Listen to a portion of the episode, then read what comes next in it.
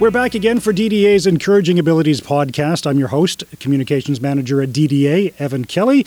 I think it's podcast number 32, so we're starting to add up, which is great. Today we have a few very special guests. We're joined by Franke James and her husband Bill, and Franke's sister Teresa Hartchild. Now, Franke is a local artist and environmental activist who lives here uh, with her husband Bill and Teresa in Gastown. Her sister Teresa, who has Down syndrome, is also an artist and author and is known to create an immense body of work that includes visual art and poetry.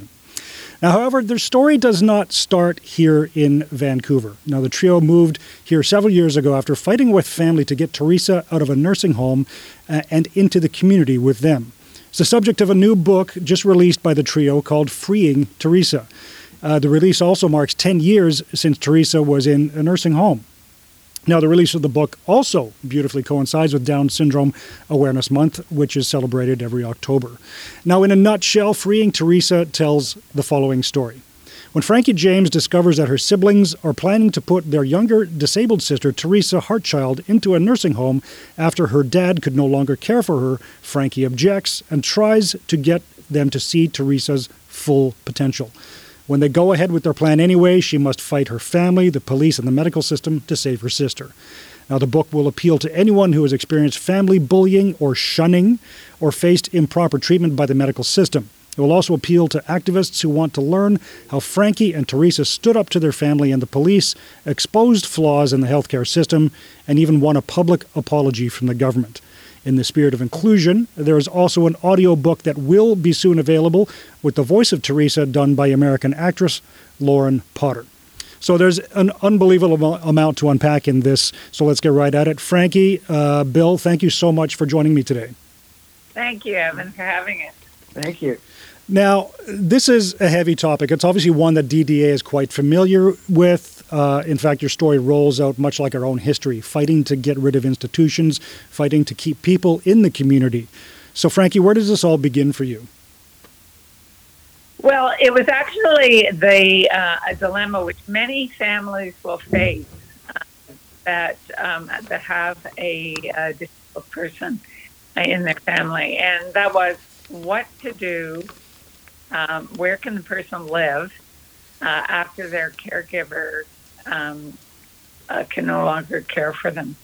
And so, in my, my dad's case, he was getting old and uh, was. Uh, I think that he was able to care for Teresa longer, but my siblings thought that he couldn't. Mm-hmm. And so we were faced with the dilemma of what to do. And their immediate response was, that uh, the group homes were all full, and uh, a nursing home was a uh, a reasonable solution. And when this happened, when they suggested it, I went, "No, Teresa's only forty nine; she can't go into a nursing home. Mm-hmm. It's human rights. This, this is not the right thing to do."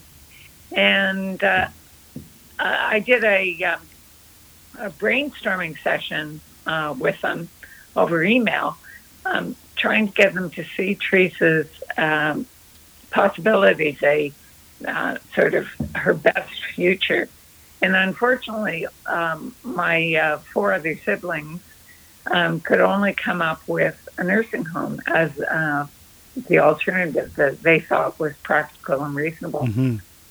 And uh, I um, I opposed it every step of the way, um, and then um, finally, when I figured that they were going to go ahead put Teresa into a nursing home, uh, I stepped forward and said that we would take Teresa and live with us.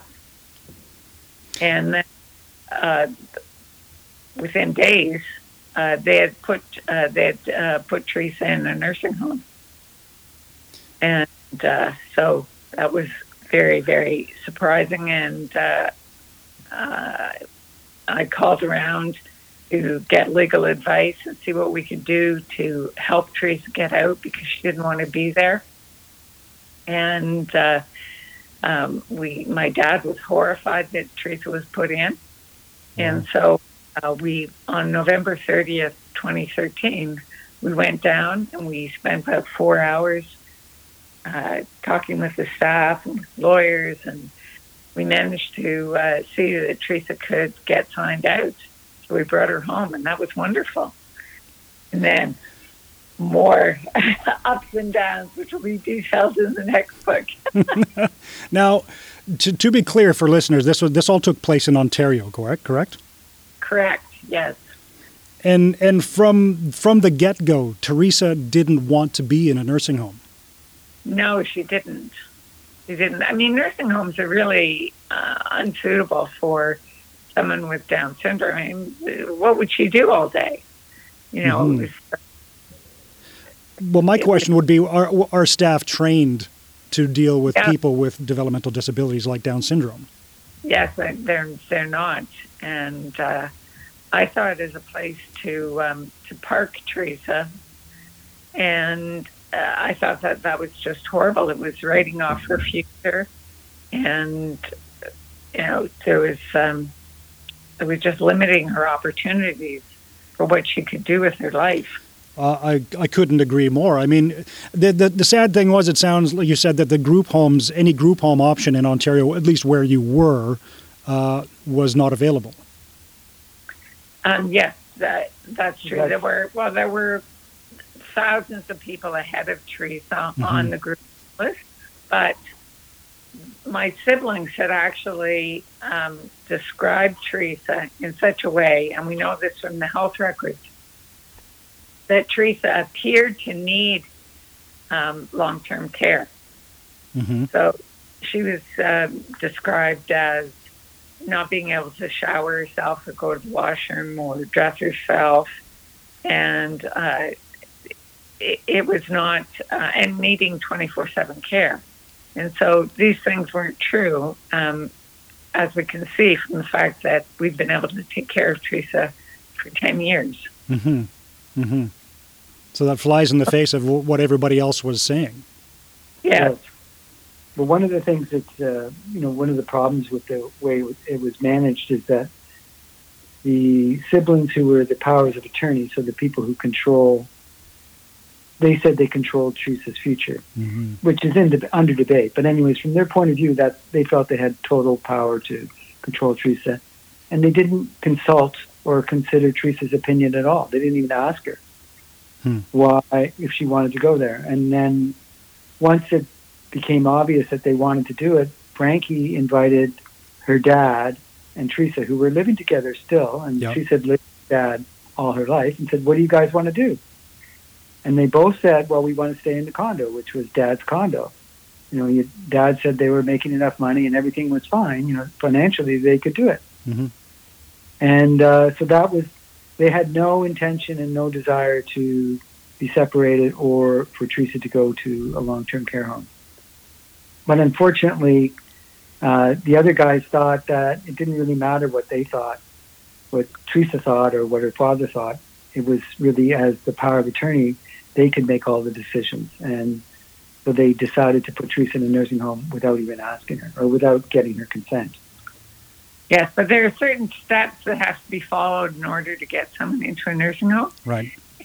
Uh, one was that um, a social worker interviewed Teresa at one of my sister's homes, and Teresa didn't answer the questions um, properly. Mm-hmm. Uh, the social worker ticked the box that said that Teresa was not capable. So her mm-hmm. right side where she lived was taken away on that day in September 2013, months before she was actually put into the nursing home in November of 2013. Literally by the stroke of a pen. Yes, that's right.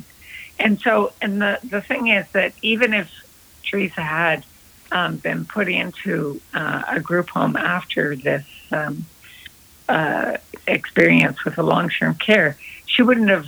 Uh, it wouldn't have been one that suited her well uh, because her health profile um, was described in such a way that she needed 24/7 care, and she would have no choice about going there because her right to choose had been taken away.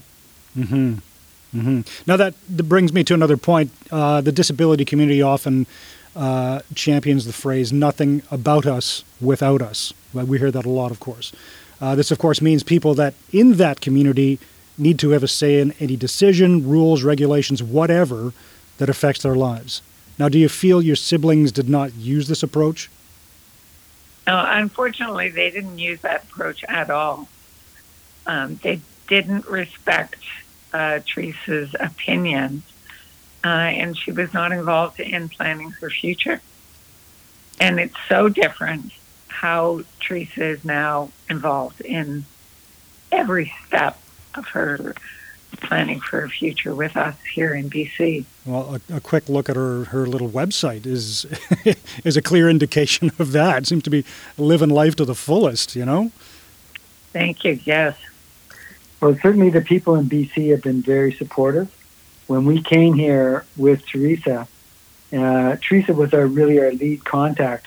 We didn't know that many people, mm-hmm. but we got introduced to a lot of people in the disability community, and that's where we learned, you know, all this stuff. And the people in BC, especially in the disability community, have tr- treated us so well and shown us how to get the most out of Teresa. So it's fantastic being here. It's and in, in, sorry, in BC, they have um, the um, what's, what's it called? Representation. The, the representation agreement, which is supported decision making for all sorts of people, but mm-hmm. it really well for people with intellectual disabilities. Um, whereas in Ontario, they have power of attorney, and it's a much more patriarchal uh, style of care um, it takes the decision making away from the person with a disability. Whereas in BC, we support the person with a disability. Absolutely, that's I mean that's that's DDA's mantra through and through. They've got their own lives, they've got their own potential, they can make their own decisions. You know, and that's that's been the fight that BC that DDA's been through since since we started in 1952. Wow. Yeah. You know, and uh, and and we have group homes, as you probably know. We've got 19 group homes. Uh, and and they're they're nothing like an institution. They're nothing like a nursing home. That it is their home. They go and they can lie on their couch, watch their TV, do whatever they want. You know, and it's just a, a wonderful lifestyle. And they literally stay with us for decades because that becomes their home. That's, That's wonderful. Yeah. Um, now, what I mean, if if your family had adopted that approach, would this just all have been different? Would you even be out here on the coast?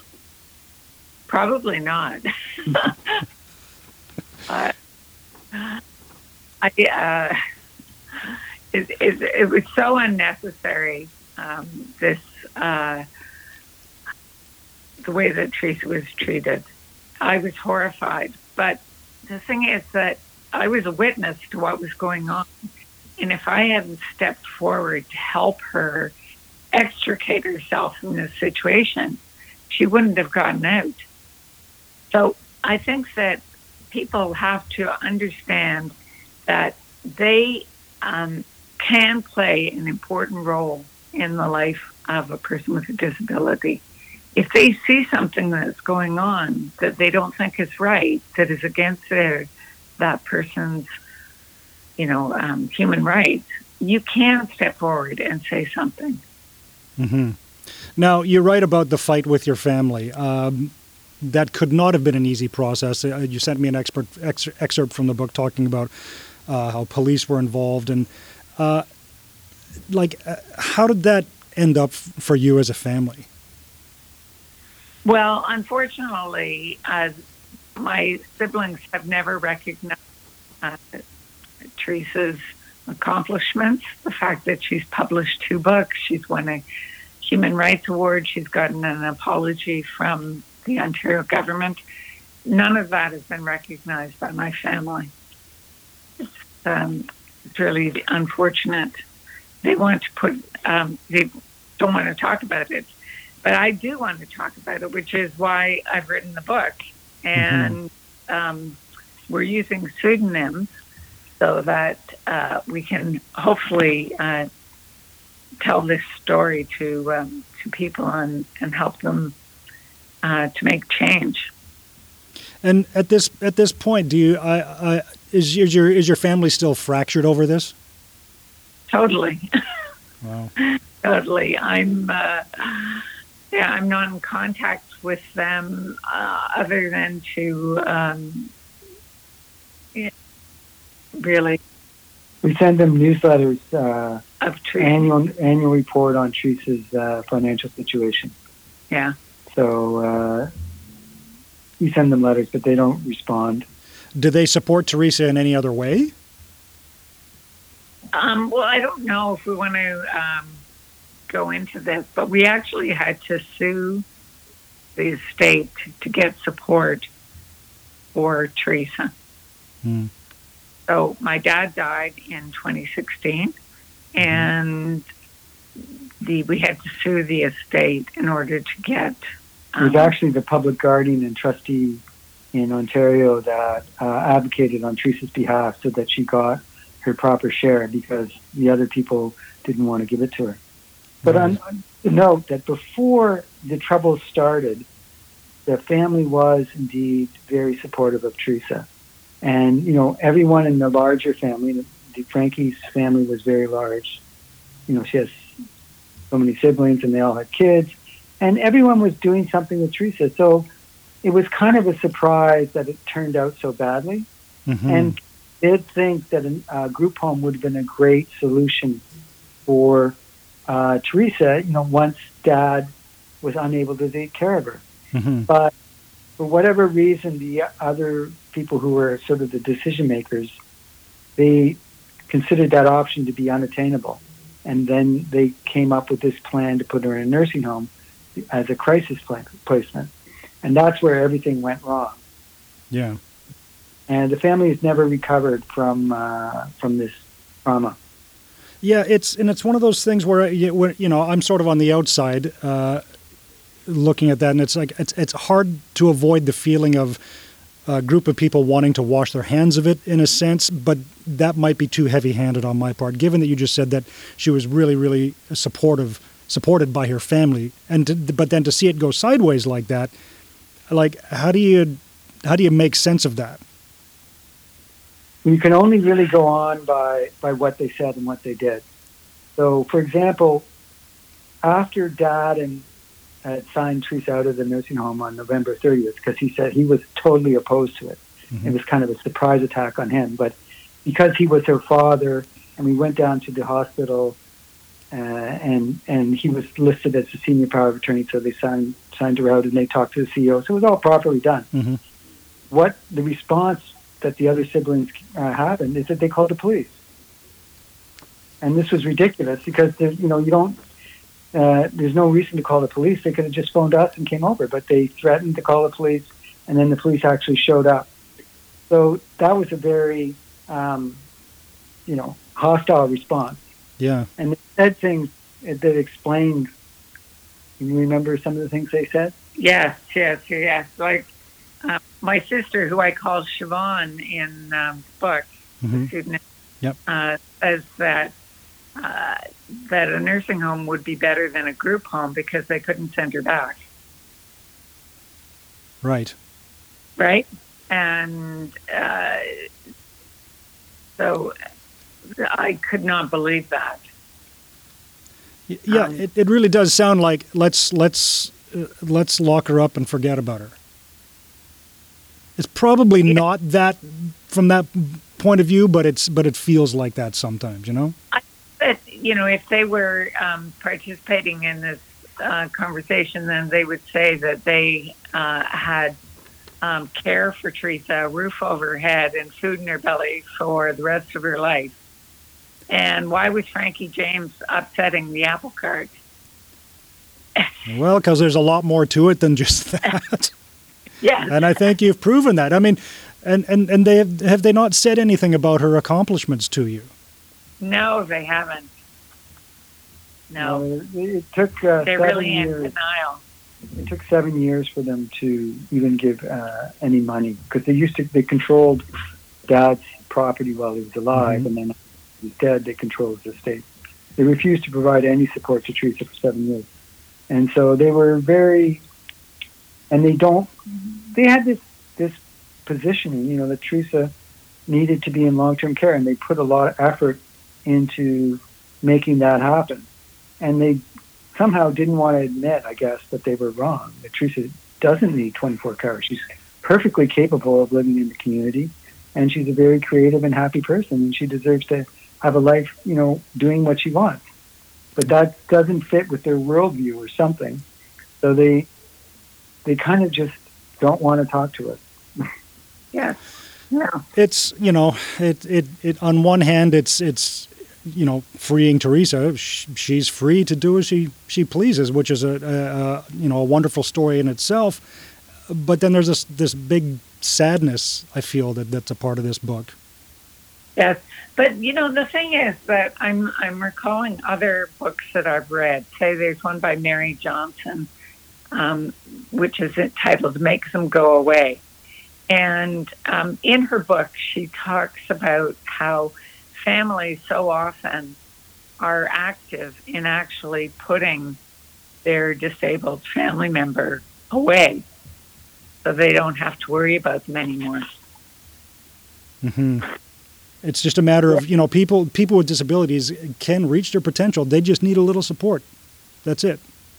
Yes, and to I mean the thing is that I always think of um, that we should put ourselves in the other person's shoes, mm-hmm. and none of my siblings would have wanted to be in a long term care home. None of them. Mm-hmm. And so why did they think that this was okay for Teresa. Why did she have less rights than any of us to enjoy her life? Well, and, exactly. You know, that's really the starting point that I had. I just, I wouldn't do it for myself and I wouldn't do it for Teresa. Mm-hmm. And so let's go back again. Why did you decide to write a book about it? Well, it's changed my life this whole experience of having to help Teresa to get free and um, the uh, I'm a lot closer to her now than I was previously, and I I think that it's an important story uh, that can help people if they um, you know if they can uh, read it and learn about uh, what happened in our family. Now, how long did this process take to get this published? Um, well, let me see.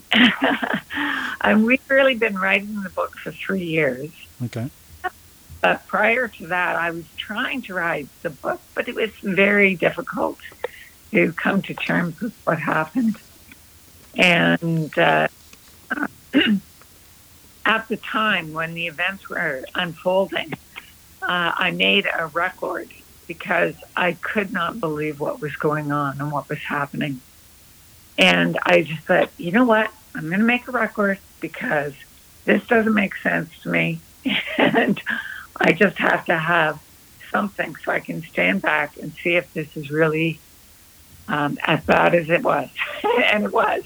Mm-hmm. so things like uh, record phone calls and, and photograph and video we presented, uh, Teresa and I presented um, the situation uh, in January 2014. We went before the uh, Select Committee on Developmental Services to tell them what had happened to Teresa and how she'd been put in a nursing home against her will. Mm-hmm. And uh, the members of parliament were shocked by the story and but their mandate was not to fix individual problems; it was the whole systemic issue. And so, um, you know, they, it was woven into their final report um, that uh, people with developmental dis- disabilities are being put in long-term care without any medical need and uh, no training on behalf of the um, staff and that they shouldn't be there. It sounds archaic. Yeah. But I was really glad that Teresa and I were there to present the her case, and that was in 2014. Um, yet it it you know it didn't actually um, uh, we didn't get an apology from the government until 2016. Can you tell me a bit about that apology? Well, we um, Teresa had uh, recorded a, a video uh, on and started a petition on change.org uh, asking for an apology from the uh, system, so from the nursing home and from the uh, care agency and the government. And it got over 25,000 signatures, mm. really amazing support. And there's just an outpouring of you know, uh, of comments about what had happened and and how the system had to change, and yet Teresa didn't get an apology from that, and so we had to try other things. So what we did is we went to uh, BC Civil Liberties, and we asked them to write a letter, and they wrote a great letter. Mm-hmm. Um, stated clearly that uh, you know the the uh, Ontario is to have to be um, uh, count, you know, counseling, uh, you know, putting people with uh, intellectual disabilities into long-term care, and that this is against their human rights. And and so what they said, this is a better quote. We are gravely concerned that the government, through its actions, appears to condone the forced placement and mistreatment of developmentally dis- disabled adults and the Ontario Minister of Health responded um, by apologizing, publicly apologizing to Teresa when I got that letter. Now, that letter was also signed by uh, six organizations, um, disability organizations, which was great. Hmm. So, really, the groundswell of support to get an apology for Teresa's wrongful placement uh, really made a huge difference. And then Teresa herself, she watched it on TV. She was pleased to get the um, the apology from the government, but nobody sent her a letter. So she wrote a letter herself to uh, the government and said, you know, asked if he'd forgotten, if the Minister Health had forgotten to uh, write her a letter. and she actually got a letter back from the minister. It was great. Good. Now, um, so what did you learn in this process, in the in the living and the writing of freeing Teresa? Uh, I've learned an awful lot. Uh, I've learned, I think, the importance of uh, an individual standing up to the group. So I firmly believed that what was happening to, to Teresa was wrong, and every it, it would seem that the rest of my family firmly believed that they were doing the right thing. And, um, you know, I just had to go um, by what I believed.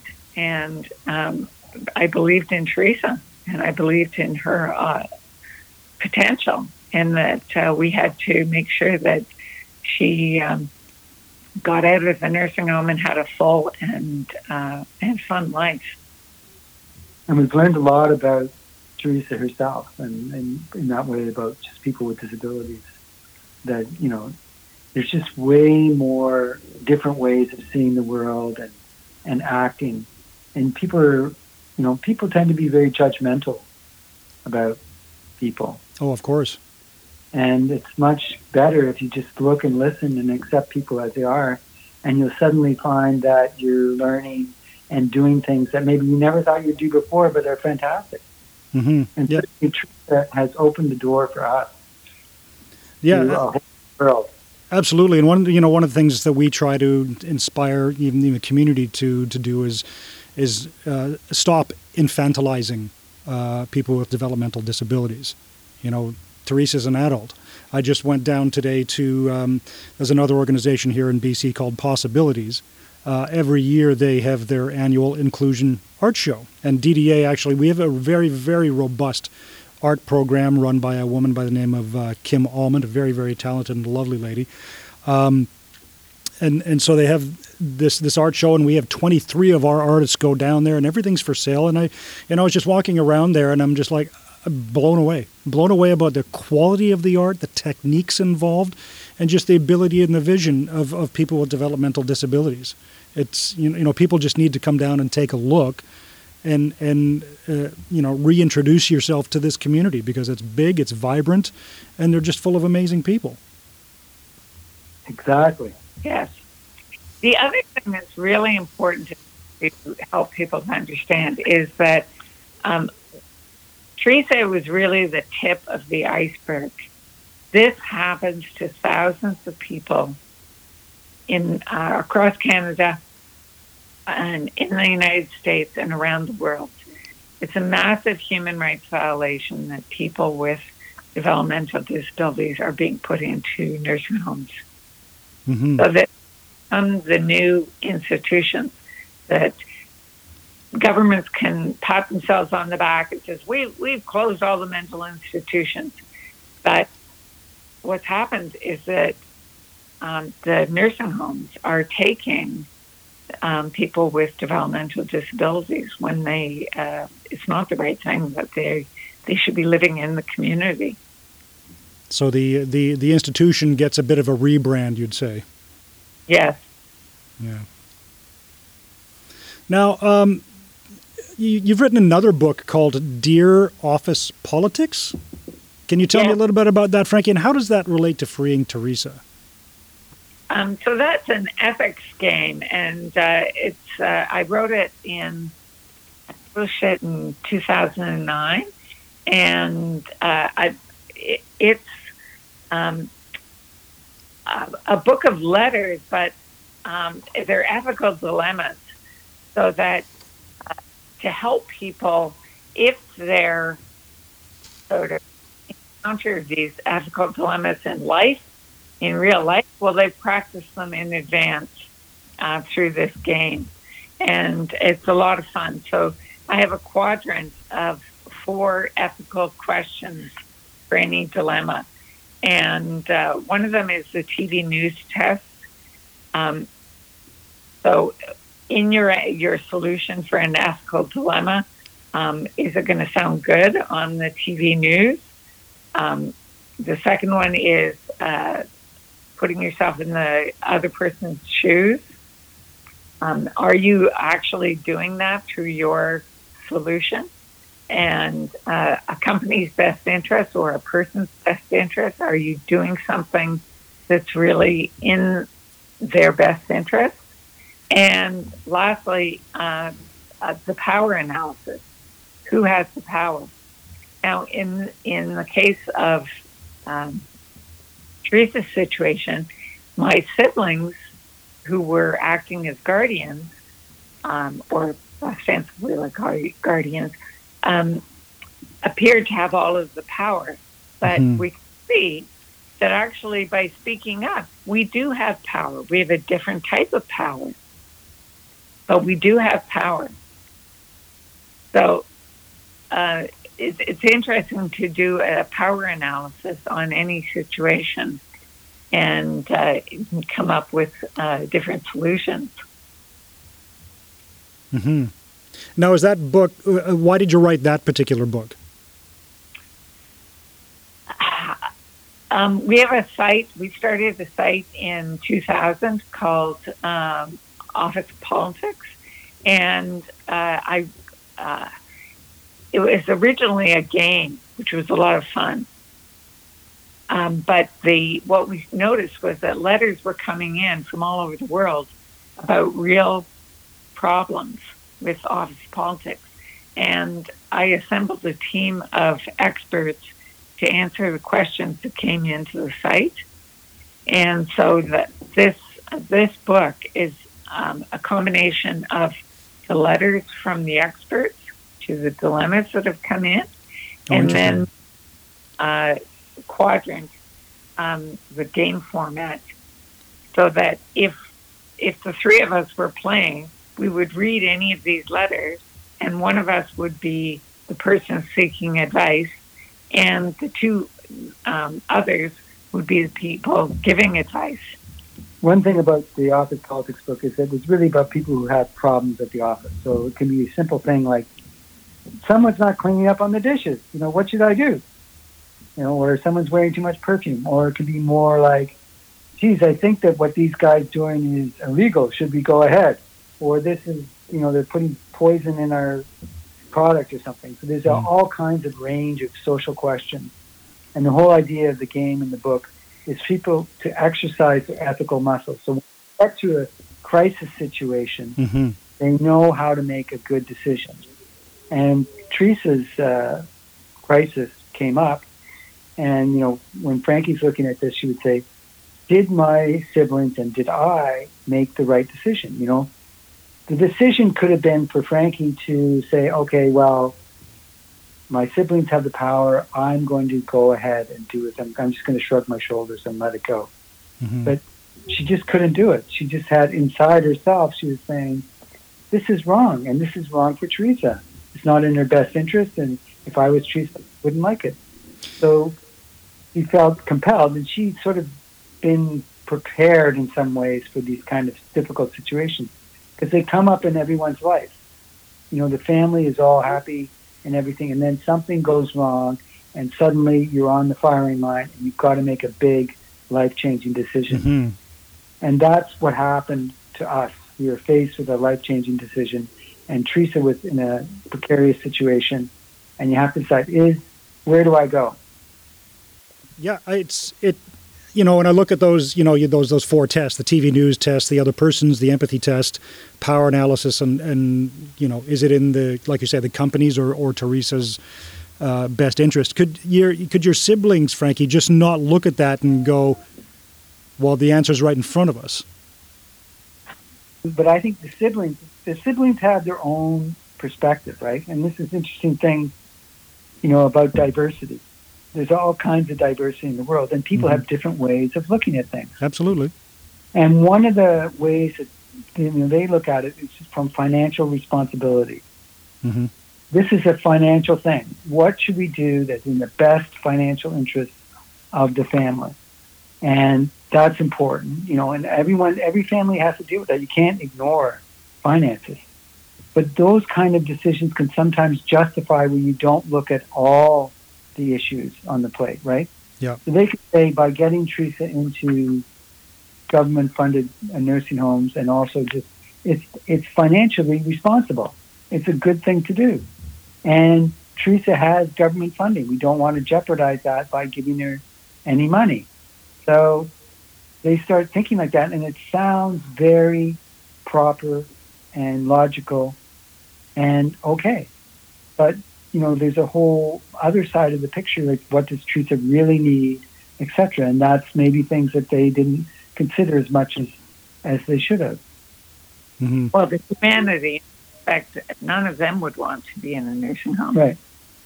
So yeah, they didn't look at it, you know, they didn't look at it that way. They just, but they thought, I'm sure that they thought, and they still think that they were doing the right thing. Uh, yeah, and exactly, you know, and I'm, I'm certain I don't think we're anybody's here trying to paint them as bad people at all. It's the, you know, they're they think they're doing the right thing to themselves, but uh, it it also seems like they may have wanted to do the easiest thing. Is there truth in that? Do you think? Uh, I, I think that uh, we have to listen to what they said. And my sister Siobhan said that she didn't want to be the point person for Teresa and that it would be far too much work for the family to take care of her if she lived in the community. Well, and and again, I think that seems like something you're proving incorrect. Yes, yes, yes. You know, so now this book, uh, I guess, is the third part of a trilogy. Was is the the Dear Office Politics part of that tril- trilogy, or is that something no, different? No, no, no. no the, the trilogy for Freeing Teresa will be this is book one. Okay. Um, now, these are working titles. Um, our second book is Escape to Lotus Land. That's when we come to BC. Exactly. Yeah. Yes, and our third book is Circle of Eyes, because that's really what it took to uh, get uh, the apology for Teresa. And one of the interesting things about the the three book series is the first book, Teresa is um, the center of attention, but she doesn't have a, a loud, uh, a very strong voice. Mhm. because she's basically dismissed by you know most of the family.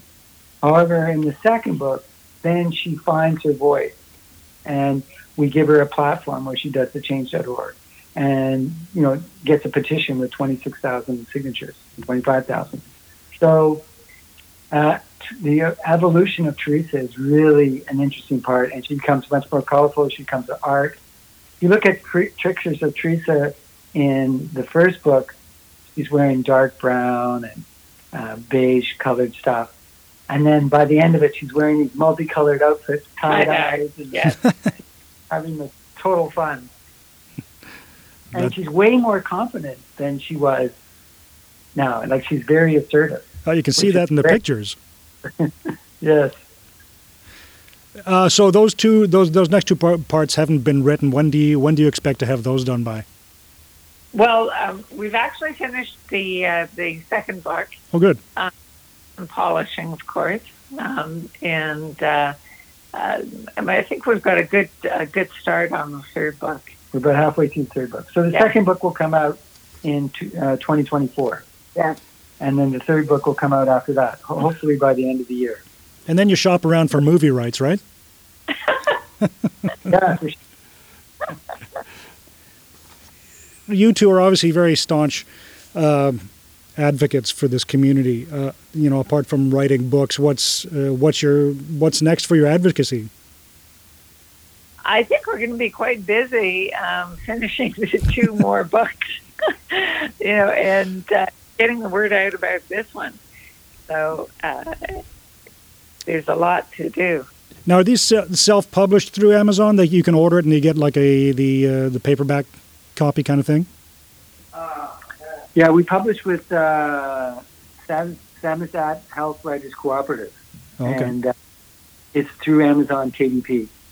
Gotcha. And in our own company, but you, we, we're also doing it through Ingram Spark so that it will be available in bookstores and libraries and that kind of thing. Oh, fantastic! And uh, the the audio version is expected in a, in a few weeks, I guess, or probably a month. Our, my personal goal is to get it by December first, which is to be the uh, the actual uh, uh, day that Tracy moved in. Yes, mm-hmm. with us. Yeah. yeah. Mm-hmm. You know, one of the interesting things about the books is Franke was because of her environmental activism and her campaign. You know, she was really a, a journalist when this thing was happening. Mm-hmm. So she was recordings and we documented everything, and there's videos, and all those notes. Like there's footnotes at the end, you know, explaining this conversation happened on this day. It's very, very specific, and uh, so it's kind of in some ways it's like a bit of a who done it in a way because you know what's going to happen but you kind of wonder why. You mean a why done it? A why done it? Yes. yes. Sort mm-hmm. of why done it? mm-hmm. done it? Well, uh, I applaud you both. Is there anything else you'd want to, want to add, or to, to today, to or to you know to say to families who are in a similar situation? Just use your best judgment at all times, and, and think about you know the best possible world because that's where we should always be aiming. Because it's easy to go wrong, but it's if you make if you want to go right, you can. It's not as hard as people think. It's just you just have to decide which way you want to go. And I think it's you know obviously important to to keep in mind that these are you know people may have developmental disabilities, but they are human beings and they needed to be treated with the same level of respect. Yes, and so I think that important thing is that um, you know speak up. Don't be afraid to stand up and uh, each of us can make a huge difference in the lives of, um, of other people by speaking up. I think it's just that simple, Franke. So, you have been listening to DDA's Encouraging Abilities podcast. Today, we were joined by authors Franke James, uh, her sister Teresa Hartchild, and Franke's husband Bill. We've been talking about uh, their new book called Freeing Teresa, about Franke's fight to keep her sister Teresa out of a nursing home and stay with her in the community. It's an endearing story, one that DDA is all too familiar with, and one that we've been advocating for since 1952. People with developmental disabilities need to stay in the community and not shut away. Once again, Freeing Teresa can be found on Amazon, and an audio version will be hopefully available around Christmas time. Frank, uh, Franke, and Bill, thank you so much for joining me today. Wonderful. Thank you. Thanks for listening. See you next time.